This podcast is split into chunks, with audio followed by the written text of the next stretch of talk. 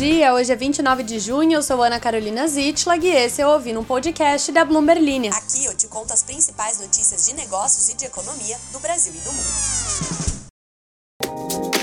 Bom dia, minha gente, uma ótima quinta-feira aí para você que já acordou naquele pique, comeu a sua bananinha com canela, puxou uns ferros na academia, tomou aquele banhão e agora tá a caminho do trabalho, já se informando com as melhores notícias do dia narradas por mim. Já eu tenho acordado faltando uns 15 minutos para começar a trabalhar. No máximo, eu dou uma enxaguada no meu rosto e vou só comer o meu ovo com abacate durante alguma reunião, provavelmente inútil, do início da manhã. Faz alguns meses que eu perdi o total controle da minha vida e que por isso meu dia só começa de fato lá por umas 9 da noite. Eu não sei porque estou contando isso para vocês, talvez porque eu precise tomar vergonha na minha cara e ajustar esta minha rotina, ou porque eu quero trabalhar com psicologia reversa e te fazer apreciar o seu dia a dia saudável e controlado. Tendo dito tudo isso aí, antes que você desista de mim, não desista, porque mesmo que você me ache insuportável, as notícias estão excelentes. Temos a Americanas largando a PwC e mudando de auditoria depois da suspeita de fraude, um golpe aí para uma das maiores empresas deste segmento do mundo. Temos também o Pão de Açúcar recebendo uma oferta pelo grupo colombiano Êxito e uma importantíssima, a demanda por jetinhos no país que cresceu tanto que um aeroporto aqui de São Paulo, que só tem esse tipo de aeronave, precisou expandir o número de hangares. Só suco de informação e de oversharing da minha vida para você aqui hoje. Bom proveito. A Americanas decidiu trocar a PwC pela BDO como auditoria de seus balanços.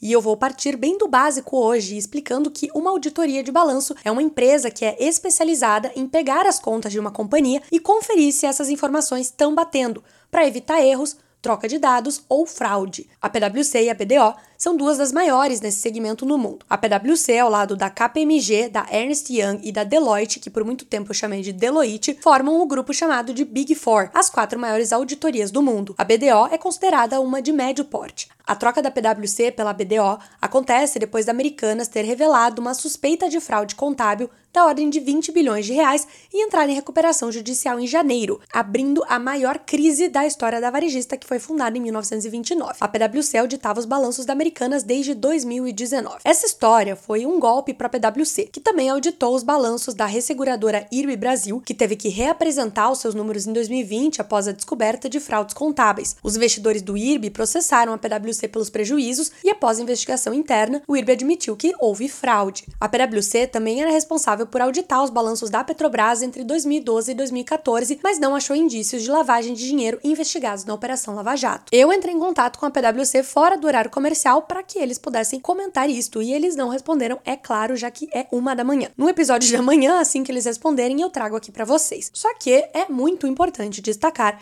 que escândalos contábeis ou de fraude, obviamente, não são exclusividades de uma empresa só e nem de um país só.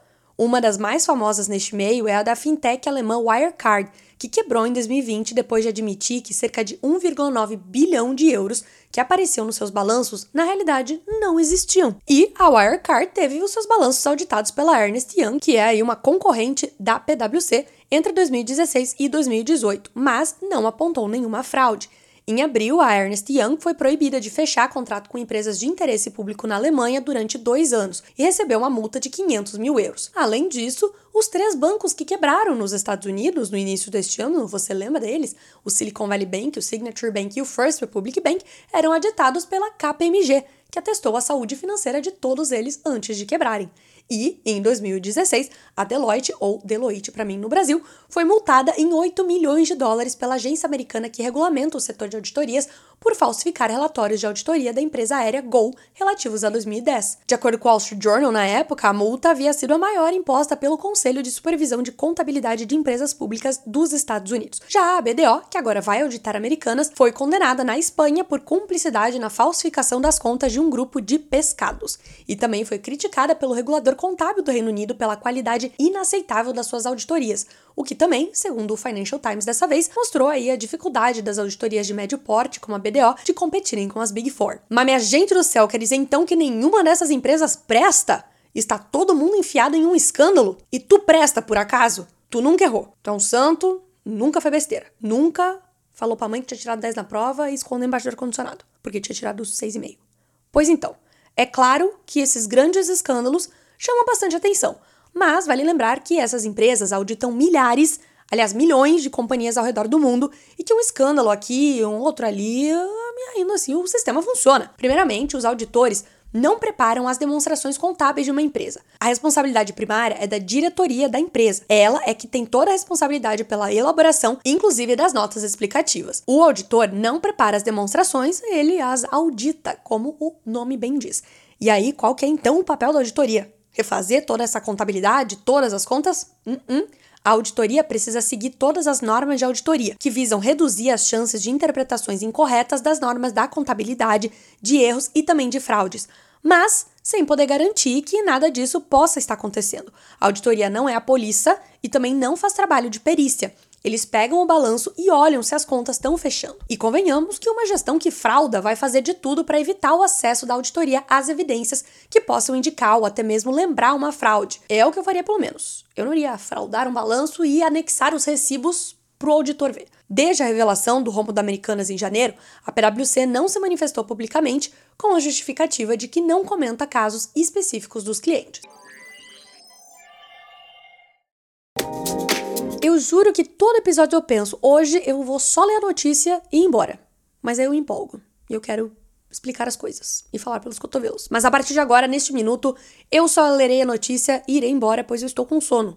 Sou muito profissional, impressionante. Até porque essa aqui é fácil. Se eu começar já dando contexto do que é uma arepa. Uma arepa é um prato típico da Colômbia, também na Venezuela, que é tipo uma panquequinha feita de farinha de milho pré-cozida, água, sal e um pouco de óleo. É muito gostosa, se você nunca comeu, procure uma receita na internet e tente fazer. Infelizmente, a participação de 96,52% que o pão de açúcar tinha no grupo supermercadista colombiano Êxito não foi o suficiente para trazer esta cultura para o Brasil. Então, talvez tenha sido esse aí um dos motivos que eu estou especulando aqui pessoalmente para o segundo homem mais rico da Colômbia fazer ontem uma oferta de 4 bilhões de reais por essa fatia do pão de açúcar.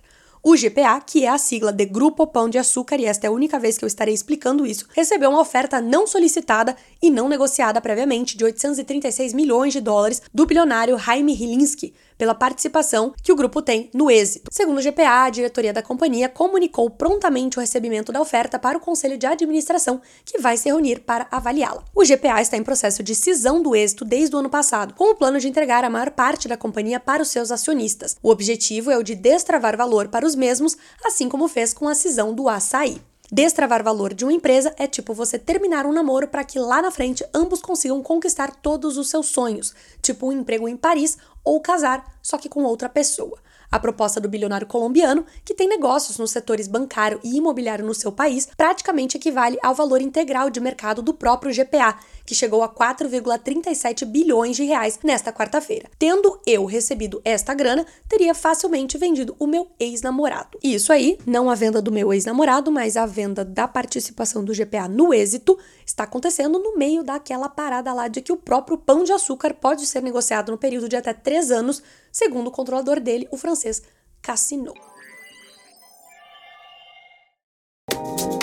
O único aeroporto privado do país planeja dobrar o número de hangares à medida que aumenta a demanda por viagens de jatos executivos. Engraçado isso aí, porque eu nunca viajei de jato executivo, então não vi cre crescimento de demanda nenhum. O Catarina Aeroporto Executivo Internacional, inaugurado em 2019, fica a 14 minutos de helicóptero ou 35 minutos de carro se você for pobre de São Paulo e atualmente possui 12 hangares com planos de expansão para 25. As informações são do diretor administrativo do aeroporto, Rony Guimarães, que falou com a Bloomberg News. O Catarina pertence à incorporadora de luxo e operadora de shopping JHSF e atende voos domésticos e internacionais com uma pista longa o suficiente para as maiores aeronaves privadas. É utilizado como base por quase 100 aviões. O Brasil tem a segunda maior frota de jatos executivos, perdendo apenas para os Estados Unidos. E São Paulo está entre as principais cidades do mundo em tráfego de helicópteros, segundo a JHSF. O aeroporto fatura com aluguel de hangares, venda de combustível combustível e estadias de curta duração. Alguns clientes pagam um ágio de até 40% para ter o seu próprio hangar, que muitas vezes é distribuído entre uma família ou entre amigos. Queria eu ter estes amigos. Atualmente, existem 1.200 voos por mês no Catarina, com espaço para crescer para até 10 mil, segundo o executivo. Uma nova pista mais curta para taxiar foi construída para ajudar a controlar o tráfego. E eu acabei de me lembrar que na verdade é mentira, eu já andei de jato executivo. Eu não sei se era exatamente um jato executivo, mas era um jato e tinha um executivo dentro dele. Estou cheia das histórias esta semana. Senta aí que vem mais uma. Eu estagiei na Forbes Brazil, a revista dos ricaços. Aí um dia o meu chefe de lá achou o máximo me mandar para uma entrevista no interior de São Paulo com um executivo de uma montadora aí cujo hobby era pilotar aviões. De fato, foi uma pauta muito legal, com a exceção de que eu quase matei a senhora minha mãe do coração, porque ela morre de medo de voar. E aí, quando eu contei o que eu tinha feito, que foi andar num teco-teco com este executivo, minha mãe ficou falando, meu Deus, por cerca de duas horas. Preciso revelar uma coisa importantíssima, já que estou no, na vibe de oversharing tudo aí com vocês. Eu machuquei o meu pulso jogando vôlei.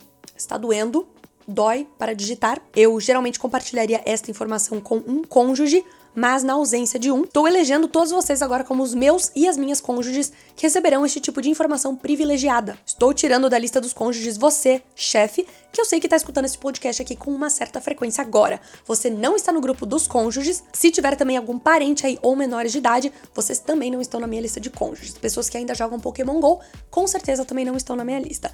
Eu vou agora ler os comentários de vocês e vai ser ao vivo.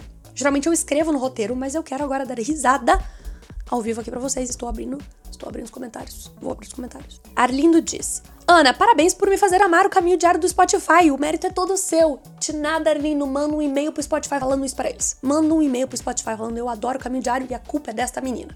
Vamos ver se eles me colocam em outras playlists aí. Amei, Mai, May, não sei. Anda no coração. Eu já adoro podcast pelo conteúdo e apresentação ímpares. E apresentação ímpares. Mas a sua referência ao BTS me deixou no chão. Eu amei. Muito bom. Fala sobre K-pop qualquer dia e seu impacto financeiro.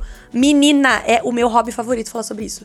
Tem várias matérias, inclusive toda vez que sai uma matéria sobre BTS, K-pop, dinheiro, eu dou um berro e falo, eu vou fazer essa matéria. O Talisson disse: a Ana falou que é pisciana, eu também sou. Não acredito em signos igual a mim. Saiba que lá em casa também não tem democracia. Quem manda lá é minha esposa, que sempre julga as minhas ações pelo meu signo. Parabéns para sua esposa. Eu acho ela uma, uma, excelente, uma excelente mulher. Você, você mande meus cumprimentos a ela.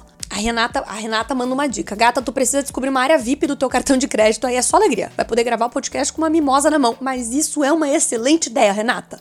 Tu já pensou eu no meio lá dos, da galera do, da sala VIP, do cartão de crédito, gravando meu podcast? Eu ia fazer um podcast ao vivo. Eu ia chamar a galera e falar assim: galera, vem cá. Galera, vem cá. Agora a gente vai gravar esse podcast aqui. Vocês podem fazer parte da minha audiência, do meu. Como é que chama isso? Auditório. Tô com auditoria na cabeça. Vocês podem fazer parte aqui no meu auditório e podem ter reações ao vivo. Tipo, jogar uma mimosa em mim. O WIT ou WIT, não sei. Não, WYT Disse, hoje você foi mais humilde, depois que ser humano passa perrengue fica mais de boa, bom trabalho. O que você quer dizer com isso? Eu não tava sendo humilde antes, gente, desculpa.